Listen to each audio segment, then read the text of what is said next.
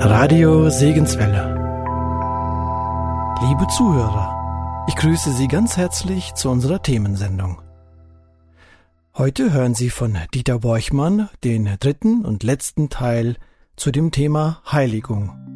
Wir wünschen Ihnen Gottes Segen beim Zuhören.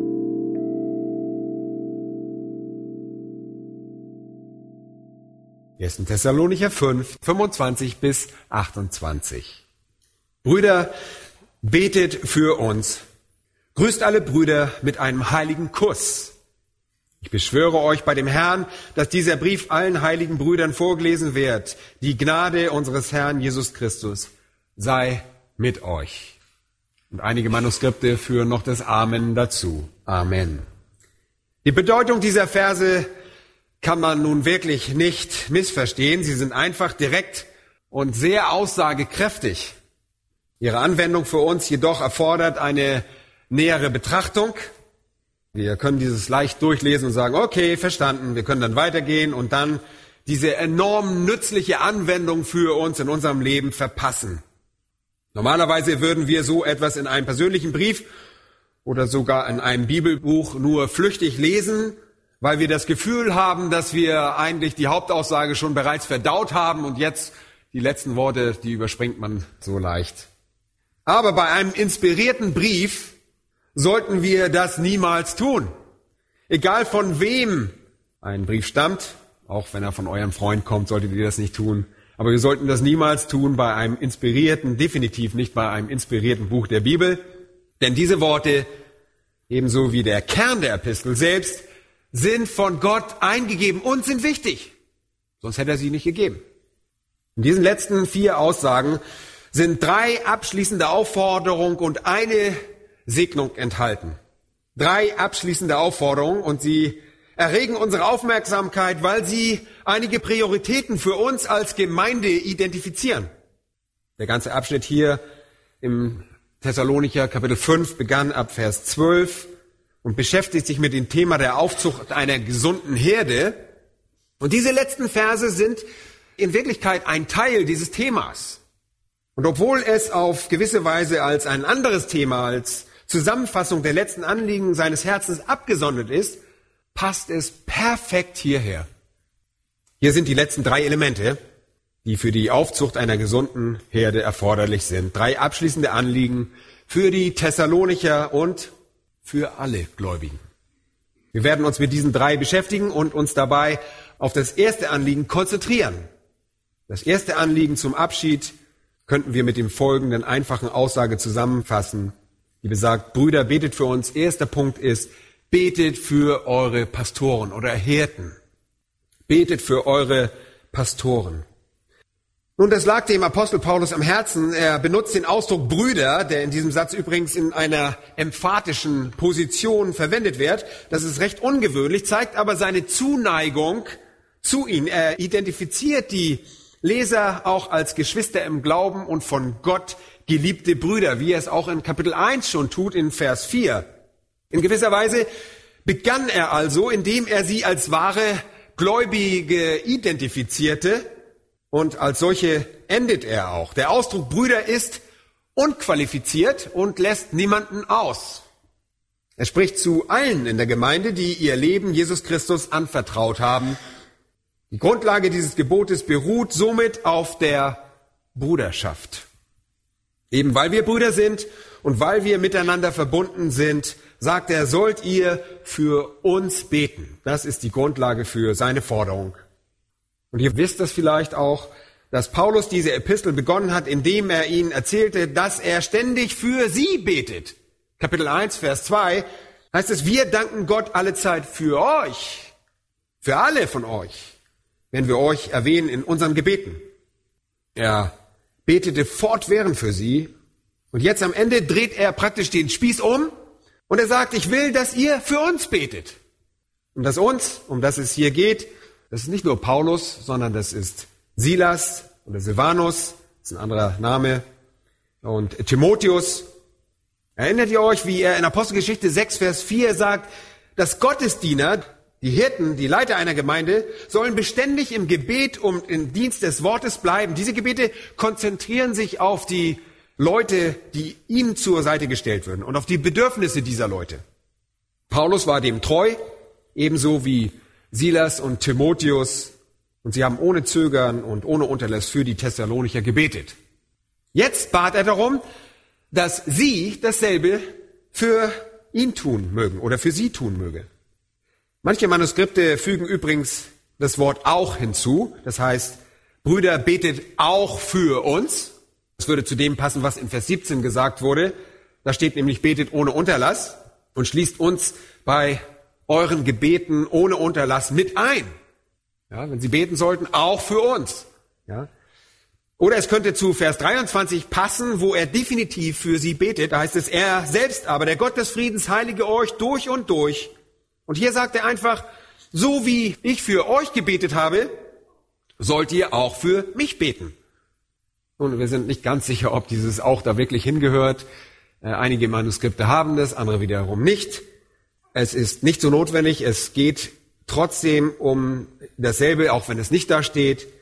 Er sagt, ihr müsst für diejenigen beten, die euch als geistliche Leiter vorstehen. Und das Wort beten hier steht in der Gegenwartsform, was darauf hinweist, dass es ein fortwährendes Verhaltensmuster, ein konstantes Gebet ist. Hier sagt Paulus, wir sind vom Gebet der Gläubigen abhängig. Und das ist übrigens ein, ein recht häufiger Appell, den er bringt. Wenn wir die 13 äh, Episteln des Apostel Paulus studieren, dann sehen wir, dass sich das als ein Muster zeigt. Paulus eröffnet seine Episteln mit der Zusicherung, dass er für die Gemeinde betet und schließt die Epistel, indem er die Gemeinde ersucht, für ihn zu beten. Diese gegenseitige gemeinsame Fürbitte war und ist immer noch von zentraler Bedeutung. Er strebte danach und er schätzte die Gebete der Gläubigen. Ein gewisser Clay Cooper schrieb einmal, Zitat, Paulus kannte keine schnellere Methode, das Evangelium in feindliches Territorium zu befördern, als die Rekrutierung von bekehrten Christen zum Dienst des Gebets. Er verließ sich darauf als seine grundlegende Waffe. Zitat Ende. Ein Kommentator namens Alfred Plummer machte die interessante Beobachtung, dass die Aufforderung von Paulus für ihn zu beten auf den Unterschied zwischen Paulus und Christus hinweist. Der Apostel Paulus betet für sich selbst, schreibt Plummer, und für seine Jünger, und er beauftragt sie damit, für sich selbst zu beten und für andere und insbesondere für ihn. Christus betet für sich selbst und für seine Jünger und beauftragt sie damit, für sich selbst und andere zu beten, aber er fordert sie nie auf, für ihn zu beten. Paulus ist nicht Christus. Christus braucht die Gebete seiner Nachfolger nicht. Christus hat keine Unvollkommenheiten. Es mangelt ihm an nichts, er braucht nichts, deshalb fordert er uns nicht auf, für ihn zu beten. Aber Paulus tut es. Jesus ist Gott, Paulus ist ein Mensch. Und Paulus ist wie wir und Paulus braucht Gebete seiner Gläubigen und so brauchen wir sie auch.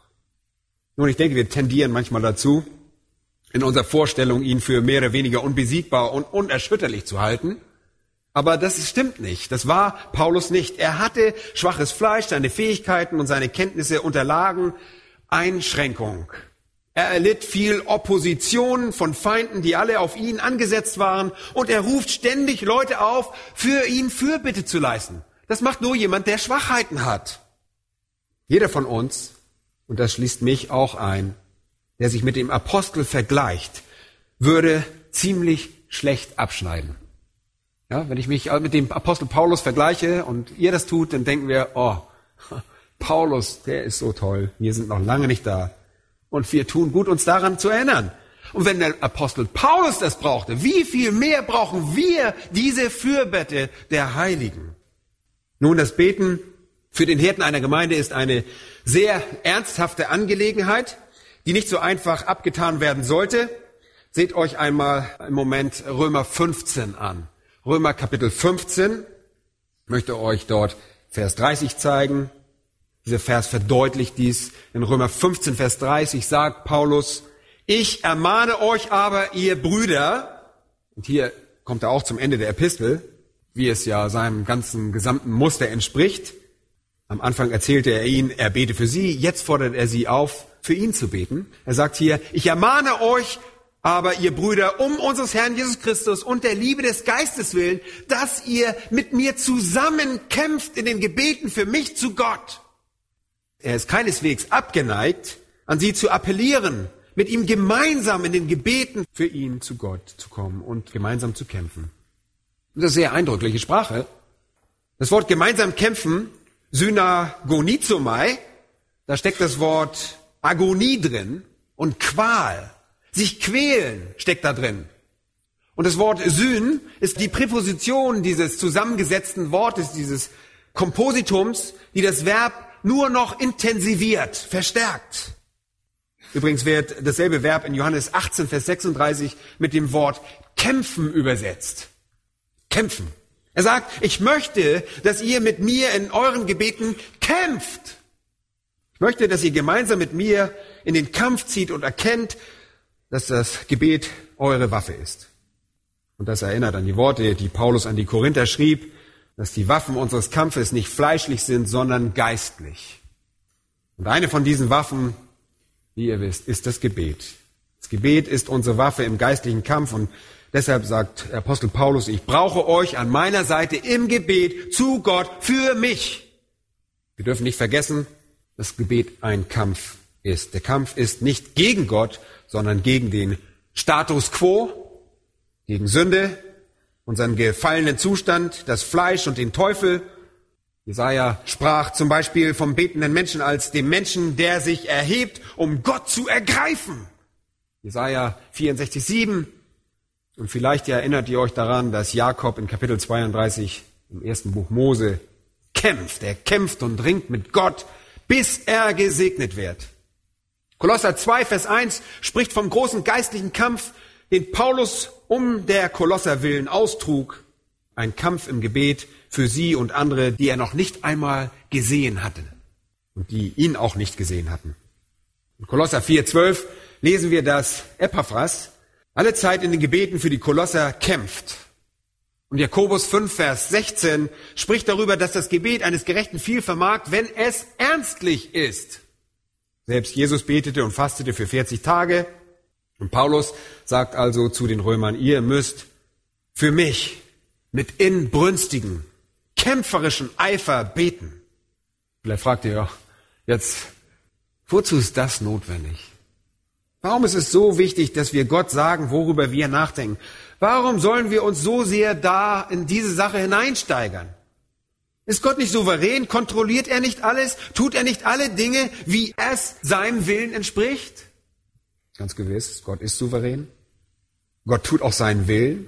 Aber dennoch, aber dennoch werden wir dazu aufgerufen, einen ständigen, sorgfältigen, inbrünstigen und eifrigen Kampf im Gebet zu führen, zu kämpfen und gemeinsam als ein Leib im Kampf gegen das Böse und gegen das Fleisch Satan, die Dämonen und die durchdringende Dunkelheit, die das System der Welt beherrscht, zu ringen. Das, ihr Lieben, ist keine banale, keine unbedeutende Angelegenheit.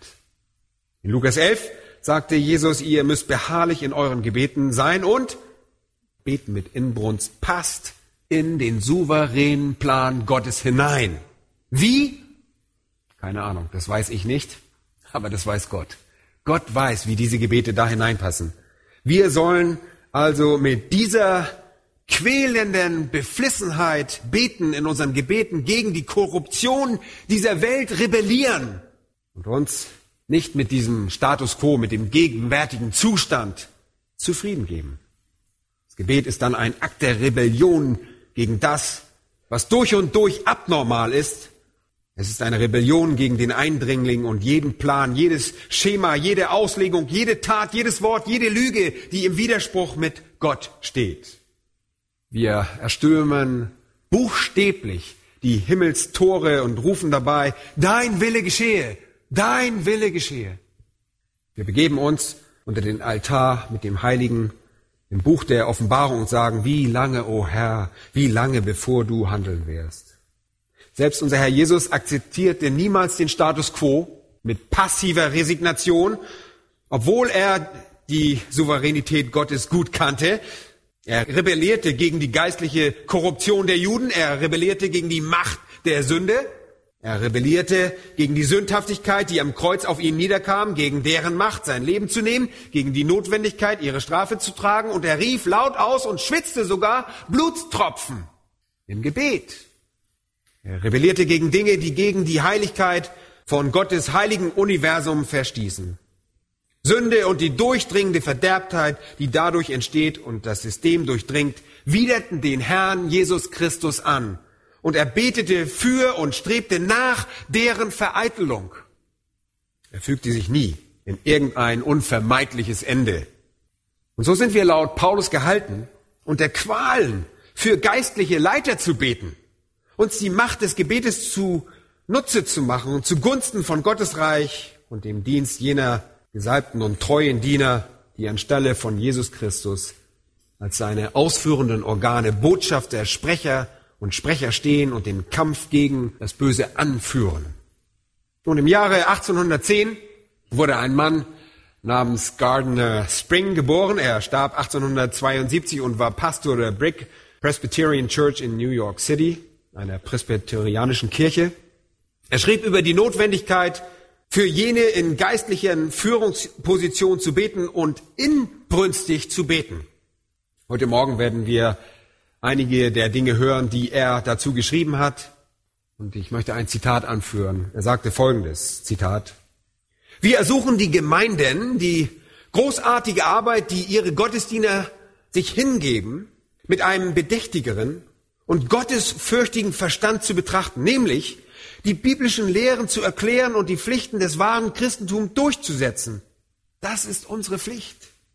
Die Wahrheit gegenüber all den Spitzfindigkeiten und Vielseitigkeiten von Irrtümern zu verteidigen, in ihrem eigenen Verstand das Gespür für Gottes Gegenwart und jene moralischen Sanktionen, die in seinem Wort offenbart werden, aufrechtzuerhalten und jenen tiefen und empfindsamen Eindruck der Dinge zu erleben, die ungesehen und ewig und notwendig sind, um ihrer Predigt Ernsthaftigkeit zu verleihen, sowie das konsequente Leben und Dulden, die notwendig sind, um ihrer Predigt Kraft zu verleihen.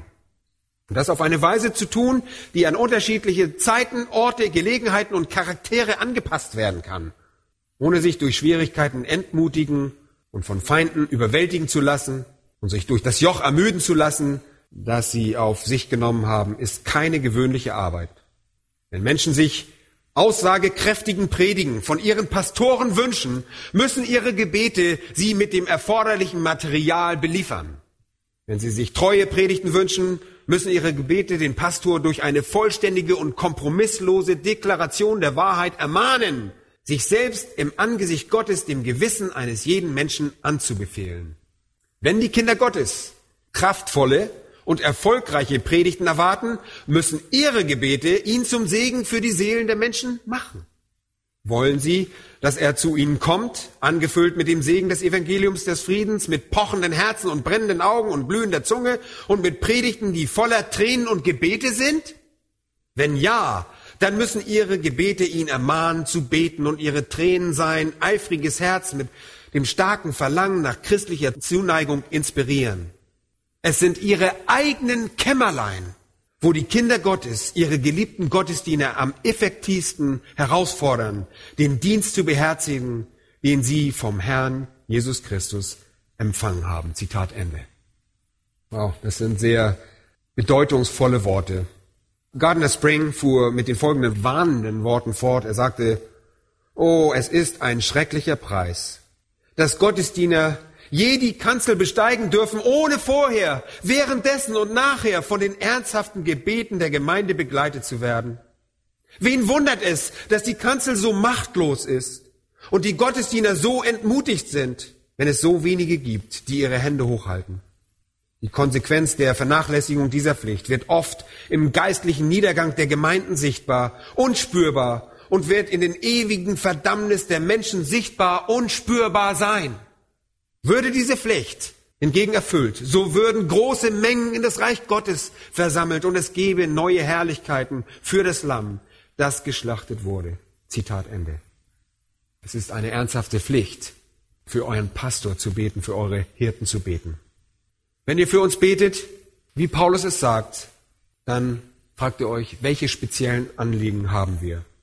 Ich möchte euch einige nennen. Erstens wird in der Schrift vorgeschlagen, dass ihr für die Sicherheit eures Pastors, eures Hirten beten sollt.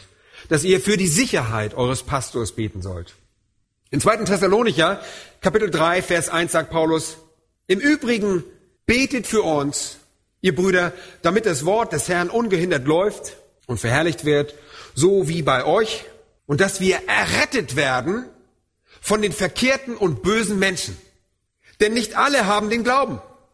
Es ist wichtig für die Sicherheit des Hirten zu beten. Da heißt es von verkehrten oder perversen. Das heißt, ist ein ungeheuer verdorben. Und da heißt es, wir müssen erlöst werden. Und das Wort bedeutet übrigens errettet, gerettet werden. Wir müssen erlöst werden. Verkehrte und böse Menschen sind darauf aus, uns Schaden zuzufügen. Sie sind darauf aus, uns unsere Lippen zu versiegeln. Und ihr fragt, wie? Nun, es könnte durch die Zerstörung unseres Rufes sein. Es könnte durch die Zerstörung der Arbeit selbst geschehen, indem sie Samen der Zwietracht, Unzufriedenheit, Rebellion und Revolution innerhalb des Dienstes sehen. Es könnte geschehen, indem sie ein Leben nehmen, indem sie dem Diener des Herrn körperlichen Schaden zufügen oder ihn sogar töten. Paulus sagt, betet für uns, damit wir von den ungeheuerlich verdorbenen Menschen, ungerechten, bösen, ungläubigen Menschen erlöst werden. Nun geht einmal zu Römer 15 nochmal zurück, Vers 31, beziehungsweise erst 30 nochmal, was wir schon gelesen haben. Kämpft mit mir zusammen in den Gebeten für mich zu Gott und dann Vers 31, dass ich bewahrt werde vor den Ungläubigen in Judäa. Und dann fährt er fort. Ich muss von den Ungläubigen in Judäa erlöst werden. Das Wort Ungläubige hier ist nicht Wiedergeborenen. Sie, sie sind ungehorsame Menschen. Sie sind keine Gläubigen, sie sind ungehorsam. Das Wort bewahrt ist hier wiederum Ruomai, das gerettet bedeutet. Betet, dass ich von den ungläubigen Juden errettet werde, die dem Evangelium gegenüber feindlich eingestellt sind. Und zu diesem Zeitpunkt wusste Paulus nicht, was sie ihm antun würden. Später fand er heraus, dass sie ihn in Ketten legen würden, dass sie ihn inhaftieren würden, weil der Prophet Agabus ihm das auch schon sagte. Aber er wusste, dass sie ihm auflauerten und einen Plan schmiedeten, um ihn zu töten. Er sagt also, betet für mich, dass ich von den ungläubigen Juden bewahrt werde, die dem Evangelium gegenüber feindlich eingestellt sind. Ich weiß nicht, was sie tun werden, sagt er, aber ich kann vorhersagen, dass sie etwas tun werden. Er wurde gehasst, weil er sich von der Lehre hier mit Doppel-E und der Heuchelei des Judaismus abkehrte. Er wurde gehasst, weil er Jesus Christus als Messias und als Gott verkündete. Er wurde gehasst, weil er die Gleichheit von Juden und Heiden in Christus praktisch auslebte. Er wurde gehasst, weil er die Freiheit des neuen Bündnisses statt der Zeremonie des alten Bündnisses predigte.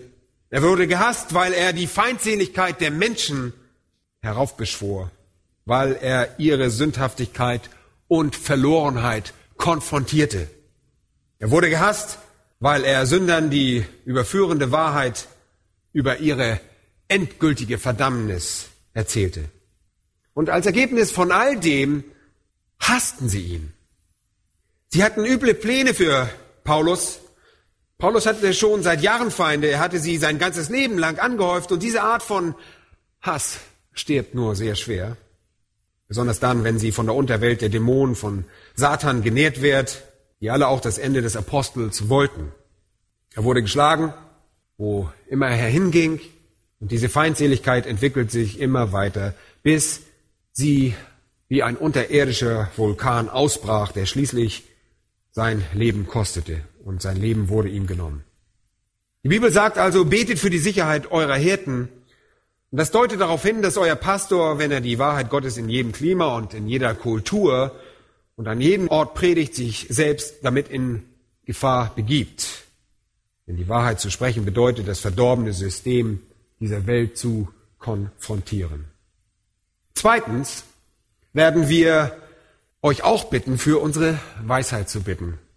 Weisheit im Dienst. Bitte beachtet, dass Paulus im selben Text in Römer 15 in Vers 31 noch einmal sagt, betet, dass mein Dienst für Jerusalem den Heiligen angenehm sei. Paulus hat einen Plan entwickelt Und der Plan bestand darin, die jüdischen Gläubigen in Jerusalem mit den heidnischen Gläubigen auszusöhnen. Aber er wusste, dass es gewaltige Barrieren gab. Und so entwickelte er folgenden Plan. Es gab viele arme Gläubige in Jerusalem. Die hatten wirklich absolut kein Heller und Pfennig. Sie waren mittellos, bis auf die Sachen, die sie von irgendeinem anderen Christen erhielten. Sie hatten nichts eigenes. Und so dachte Paulus, die beste Art der Aussöhnung sei, durch alle heidnischen Gemeinden zu gehen und Geld zu sammeln und dieses Geld dann zurückzubringen und es den armen Heiligen in Jerusalem zu bringen.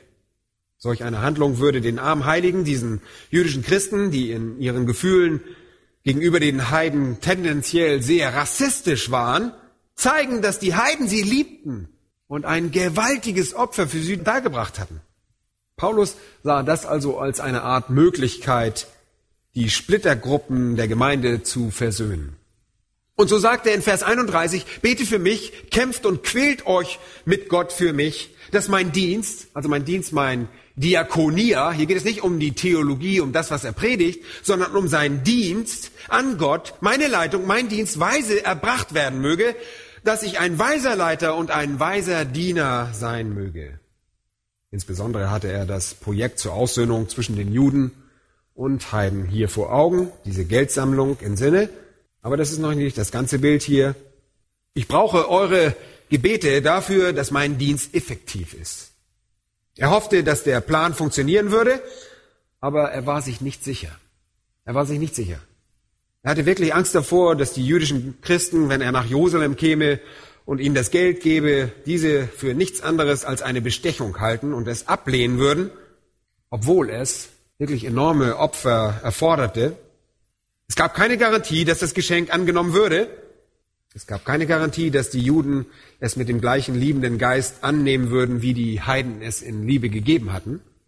Das hier ist nur eine einfache Illustration dessen, womit es in dem Dienst insgesamt geht. Der Hirte hat mit Problemen zu tun, er hat mit äh, Führungsentscheidungen zu tun, er hat mit Konfliktlösungen zu tun, er hat mit schwierigen Angelegenheiten im Leben von anderen Menschen zu tun. Er hat manchmal mit Vorurteilen zu tun. Er hat mit Traditionen zu tun. Er hat mit Sturheit und Ignoranz zu tun. Er hat mit Meinungen zu tun. Er hat mit Stolz zu tun. Er hat mit all diesen Dingen zu tun und der Diener Gottes muss in seinem Dienst weise sein. Und das, die Leute, erfordert das Gebet seiner Herde. Drittens, und die dritte Komponente, die in euren Gebeten für eure Pastoren enthalten sein sollte, hat mit der Richtung zu tun, Richtung. Wir müssen immer wieder Entscheidungen über die Zukunft treffen, darüber, wie wir unsere Zeit verwenden. Ihr könnt es auch, wenn ihr wollt, Prioritäten nennen. Die Frage stellt sich, was werde ich tun? Welcher Angelegenheit widme ich mich in der nächsten Woche, im nächsten Monat, im nächsten halben Jahr, für die nächsten fünf Jahre? Wie treffe ich eine Wahl? Und in Römer 15, Vers 32 sagt er, wenn es noch einmal betrachtet dort, vielleicht habt ihr noch euren Finger da drin. Hier ist noch etwas, wofür ihr beten sollt. Ich möchte, dass ihr dafür betet, dass ich mit Freuden zu euch kommen kann, durch Gottes Willen und mich zusammen mit euch erquicke. Ich möchte, dass ihr für meine künftigen Pläne betet. Meine Vorstellung ist, dass ich zu euch kommen möchte. Ich brauche die Ruhe und Erholung, die ihr mir bieten würdet. Ich möchte in Freude kommen, aber ich weiß, dass ich nur das tun kann, was der Wille Gottes ist. Ich möchte, dass ihr dafür betet, dass ich Gottes Willen erkenne. Ich möchte, dass ihr dafür betet, dass meine Pläne mit Gottes Willen übereinstimmen. Das ist alles. Betet für meine Sicherheit, betet für meinen Dienst, für Weisheit im Dienst, betet für die Richtung meines Lebens. Wenn ich mich entscheiden muss, wohin ich gehe und was ich tue. Paulus hatte Pläne wie jeder andere auch.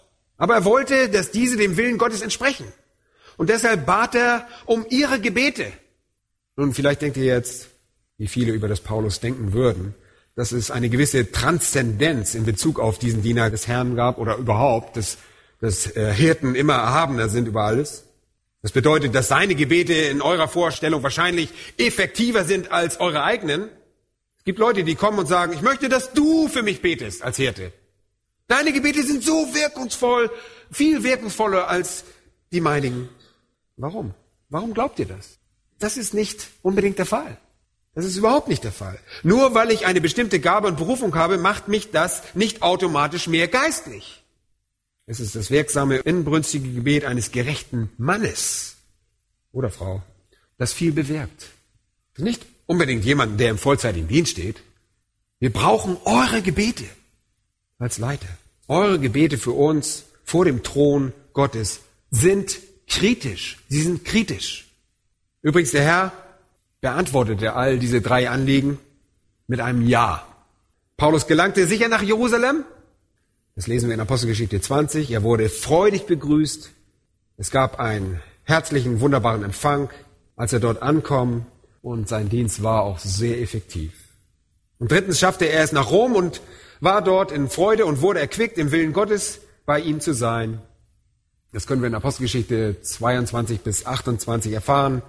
Paulus sagte also, betet für diese Angelegenheit, meine Sicherheit, meine Weisheit, meine Richtung.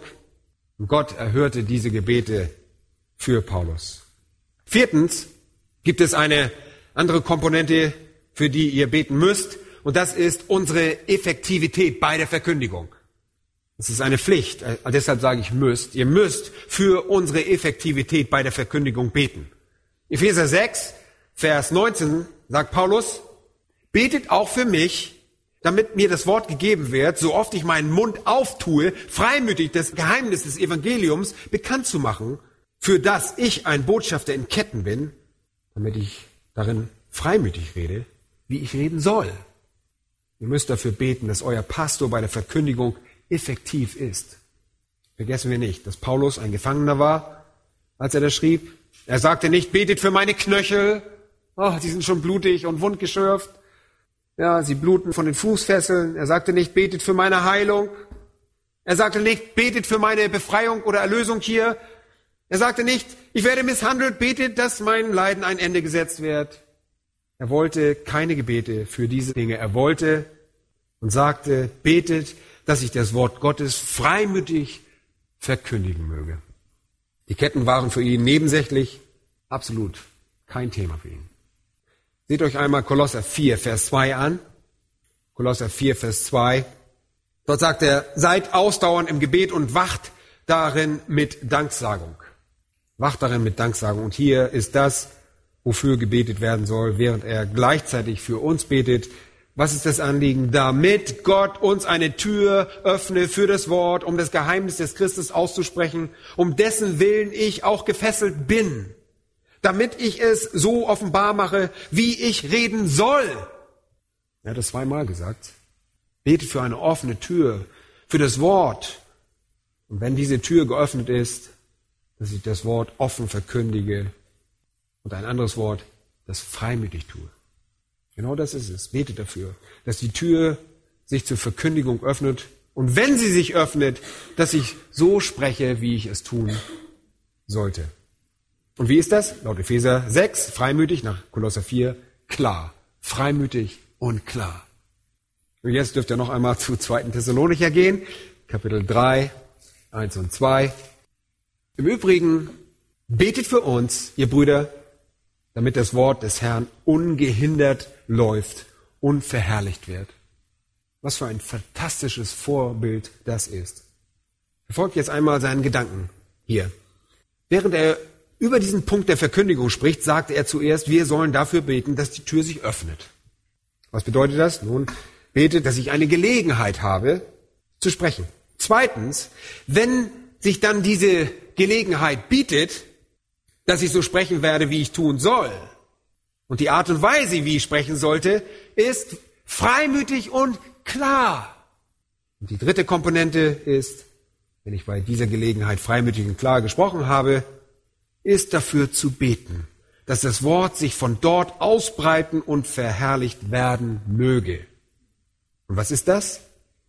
Das ist die richtige Reaktion des Menschen, dass Menschen es ehren werden, dass sie es verherrlichen werden, indem sie das Wort befolgen. Das ist unser Wunsch, das ist unser Anliegen. Das Wort soll ungehindert laufen. Das bedeutet im Griechischen buchstäblich, es soll rennen, das Wort soll rennen. Es ist ein Wort aus dem Laufsport. Betet, dass es rennen wird und von jedem geehrt wird, der es hört. Noch einmal zu Gardner Spring, der schrieb, Zitat, wir können keine einzige Seele bekehren. Wir setzen die göttlichen Gebote durch, aber sie trampeln auf seiner Autorität herum. Wir setzen seine Drohung durch, aber sie verachten seine Gerechtigkeit. Wir reden zärtlich von seinen Versprechen, aber sie beachten seine Treue nicht. Wir reden von seinem geliebten Sohn, aber sie zertreten ihn unter ihren Füßen. Wir reden von seiner Geduld und Langmut, aber ihre Unbußfertigkeit und Sturheit sind Beweise gegen sie alle. Wir argumentieren mit ihnen und appellieren an sie, bis die Hindernisse, die ihrer Bekehrung im Wege stehen, mit jeder Anstrengung, die wir zu deren Beseitigung unternehmen, größer zu werden scheinen. Bis wir schließlich niedergeschlagen zusammensinken und rufen, welche mächtige Kraft kann diese granitharten Herzen zerbrechen? Welcher allmächtige Griff kann diese umkommenden Menschen vor dem ewig währenden Verbrennung retten? O ihr mit Blut erkauften Gemeinden, eure Gottesdiener brauchen eure Gebete für die überragende Größe jener Kraft, die Gott in Christus wirkte, als er ihn von den Toten auferweckte. Zitat Ende. Wenn wir die geistlich Toten erwecken wollen, brauchen wir die Kraft des Gebets. Wenn ihr also für eure Hirten betet, betet für ihre Sicherheit, betet für ihre Weisheit, ihre Richtung und ihre Verkündigung. Und noch eine Sache, Nummer fünf. Betet für seine geistliche Stärke. Betet für seine geistliche Stärke. Und das ist so allgemein, dass es nicht nur auf den Pastor beschränkt ist. Aber wenn wir zu Epheser Kapitel 6 zurückgehen, erinnern wir uns an die Rüstung des Christen, den geistlichen Kampf. Wir lernen in Epheser 6, Vers 12, dass es einen Kampf gibt, der nicht gegen Fleisch und Blut, sondern gegen die Herrschaft, gegen die Gewalten, gegen die Weltbeherrscher der Finsternis dieser Weltzeit, gegen die geistlichen Mächte der Bosheit in den himmlischen Regionen und all das ist. Und wir fahren von dem geistlichen Kampf, der stattfindet, wenn der Feind Satan und seine Teufelsbraten, Dämonen sich dafür engagieren, das bereits schwache menschliche Fleisch zu verseuchen und uns dann von geistlicher Stärke abzukehren. Wenn wir schließlich zu Vers 18 gelangen, in Epheser 6, sagt er, indem ihr zu jeder Zeit betet, mit allem Gebet und Flehen im Geist und wacht zu diesem Zweck in aller Ausdauer und bitte für alle Heiligen, auch für mich. Er schließt sich da voll mit ein. Und auch für mich. Und dann verknüpft er das mit der Verkündigung. Aber das gilt für beide Richtungen. Ich brauche eure Gebete für geistliche Stärke, so wie für die Verkündigung. Ich brauche eure Gebete für mich. Betet für uns. Leute, betet für uns, dass wir von der Sünde bewahrt werden. Dass wir vorsichtig wandeln, nicht wie die Toren, die Narren, sondern wie Weise, die die Zeit auskaufen. Betet für uns, dass unsere Herzen Gott mehr ergeben sein mögen und dass unser Leben beeindruckende Beispiele der Botschaft sein mögen, die wir predigen. Betet für uns, dass wir vollständig für alle guten Werke zugerüstet sein mögen und dass wir in allen geistlichen Kämpfen den Sieg erringen möchten. Betet für uns, dass wir die ganze Waffenrüstung Gottes anlegen mögen, dass wir treuer und weise sein mögen, um Seelen zu gewinnen, dass wir unseren Leib züchtigen und ihn beherrschen, damit wir nicht disqualifiziert werden, wenn wir anderen predigt. Betet für uns. Nun, ihr denkt möglicherweise, das ist ein ziemlich nachdrücklicher Appell. Und das stimmt, das ist er.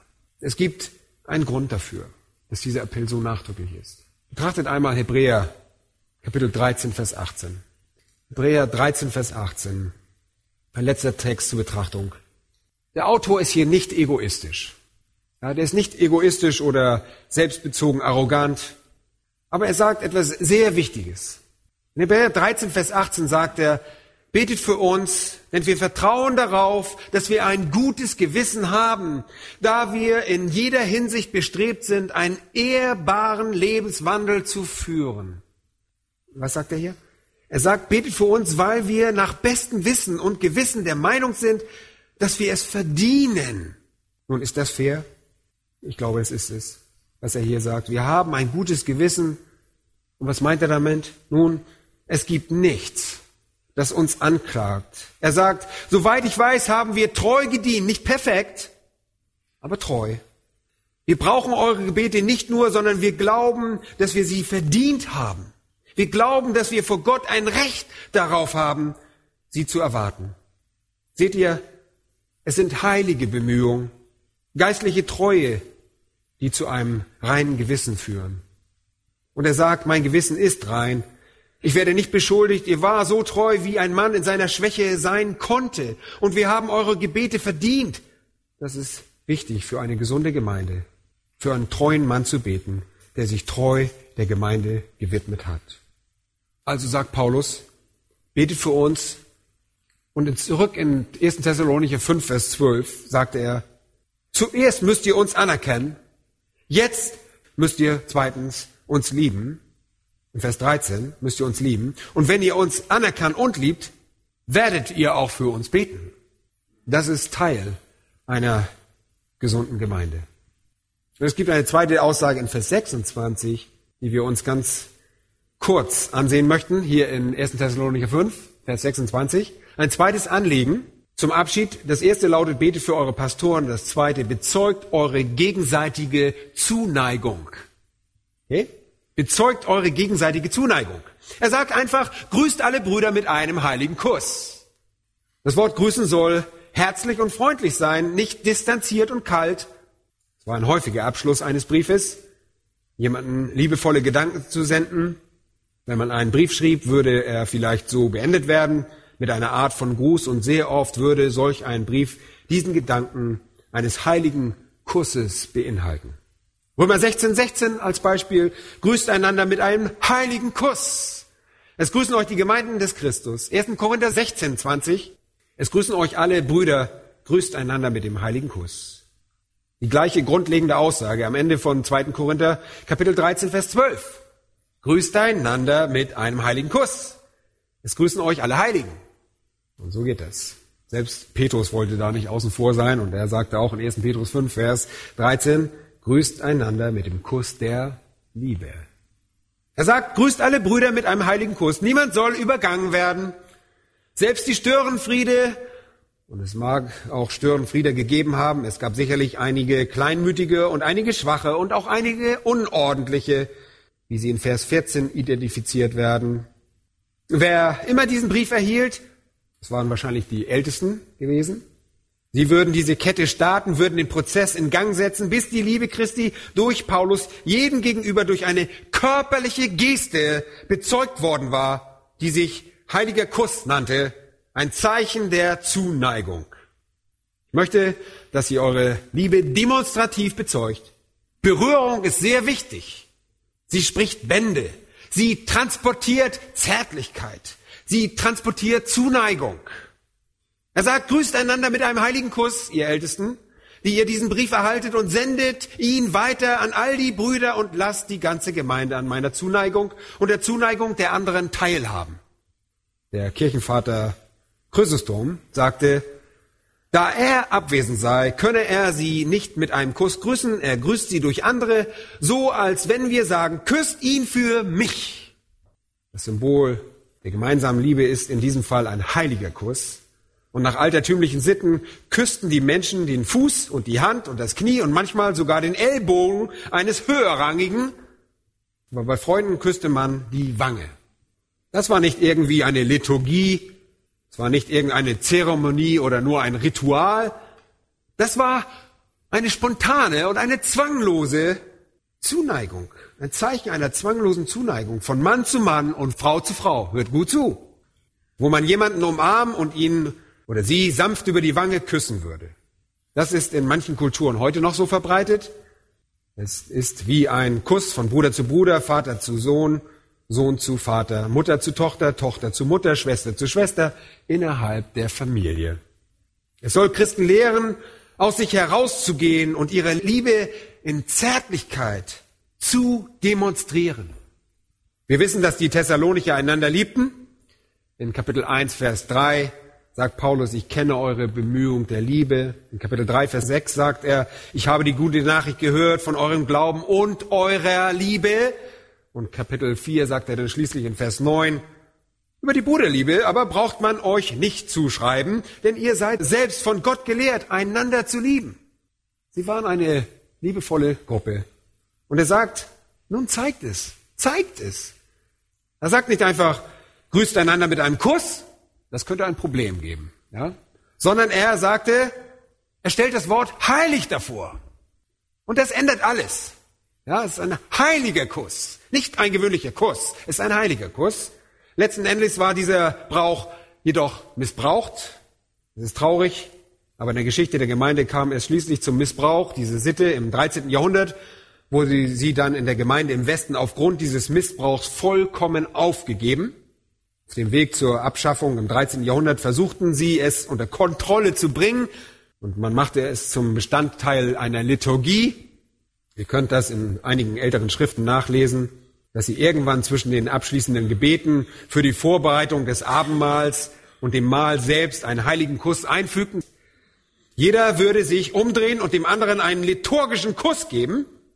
Und das konnte ihrer Meinung nach zumindest die Textanforderungen erfüllen, die Gewohnheit des Textes und dem auftretenden Missbrauch begegnen.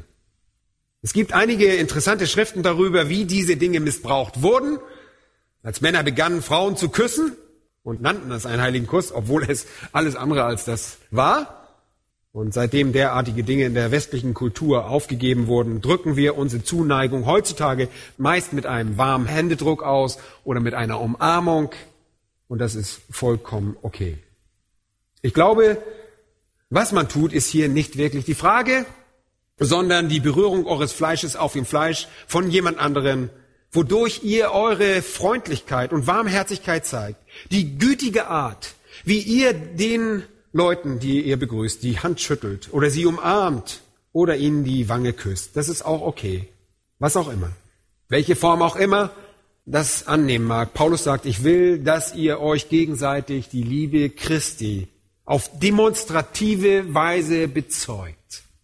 Ich will, dass ihr diese Schranken einreißt, die zwischen Menschen entstehen. Das ist wichtig.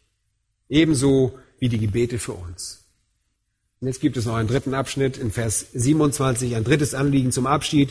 Und das dritte Element in dieser kleinen Triologie ist, ordnet euch dem Wort unter. Ordnet euch dem Wort unter. Betet für eure Pastoren, teilt eure Liebe miteinander und ordnet euch dem Wort unter.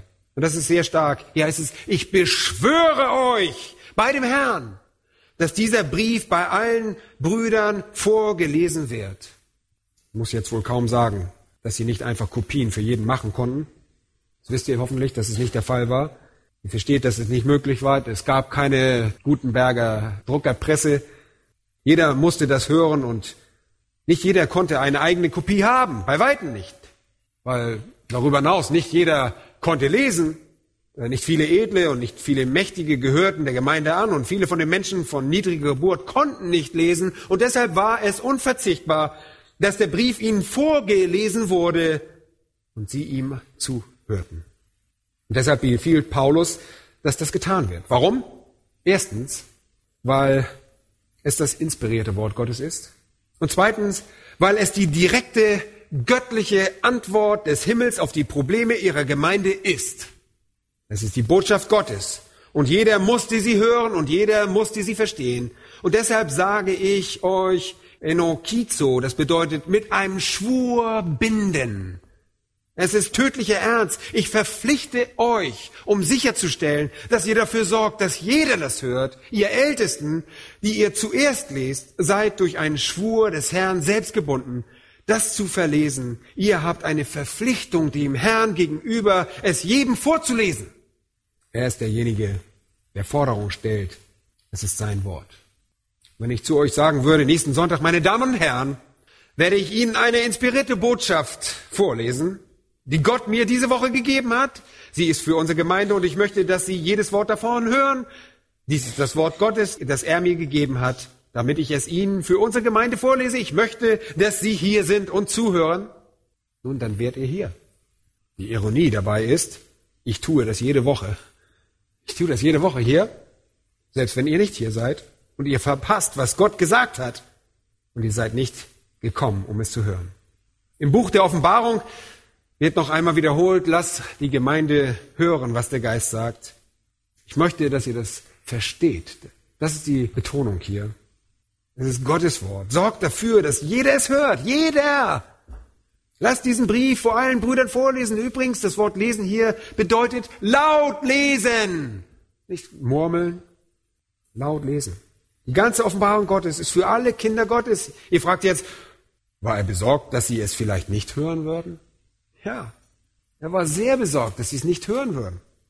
Er hatte Angst, dass ein Gefühl der Enttäuschung angesichts seiner Abwesenheit die Gemeinde veranlassen würde, diesen Brief zu vernachlässigen.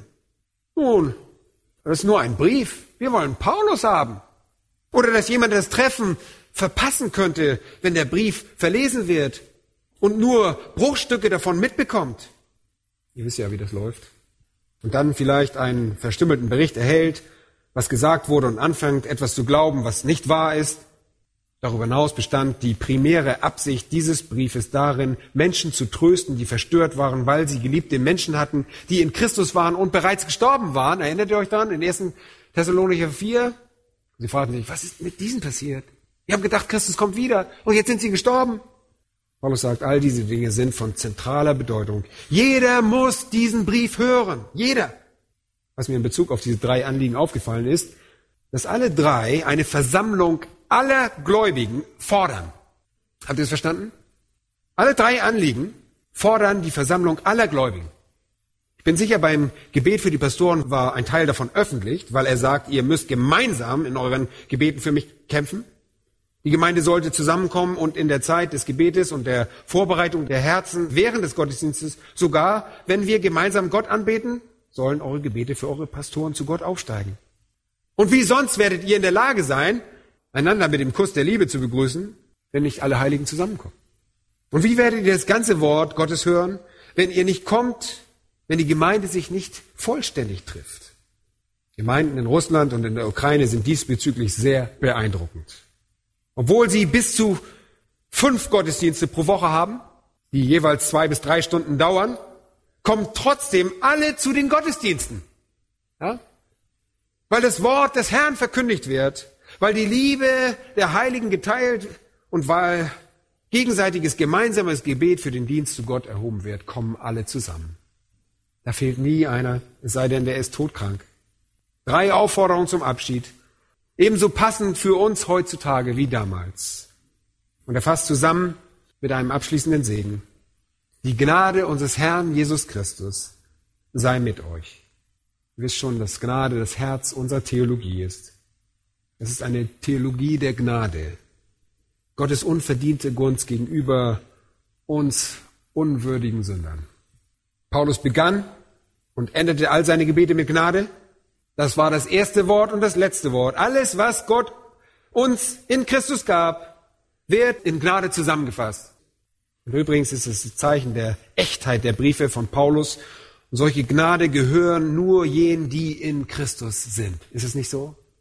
Deshalb ist es die Gnade unseres Herrn Jesus Christus, die er sich für sie wünscht. Und das ist auch mein Wunsch für euch. Aber ich denke, es gibt einen Weg, das zu erleben. Ich könnte euch sagen, wie Paulus das tat, betet für uns, liebt einander mit warmherzigen Gesten, offensichtlicher Zuneigung, hört dem Wort Gottes zu, und wenn ihr all diese Dinge tut, glaubt mir, werdet ihr eine Portion der Gnade unseres Herrn Jesus Christus erleben. Es gibt nichts Schöneres, als das zu tun.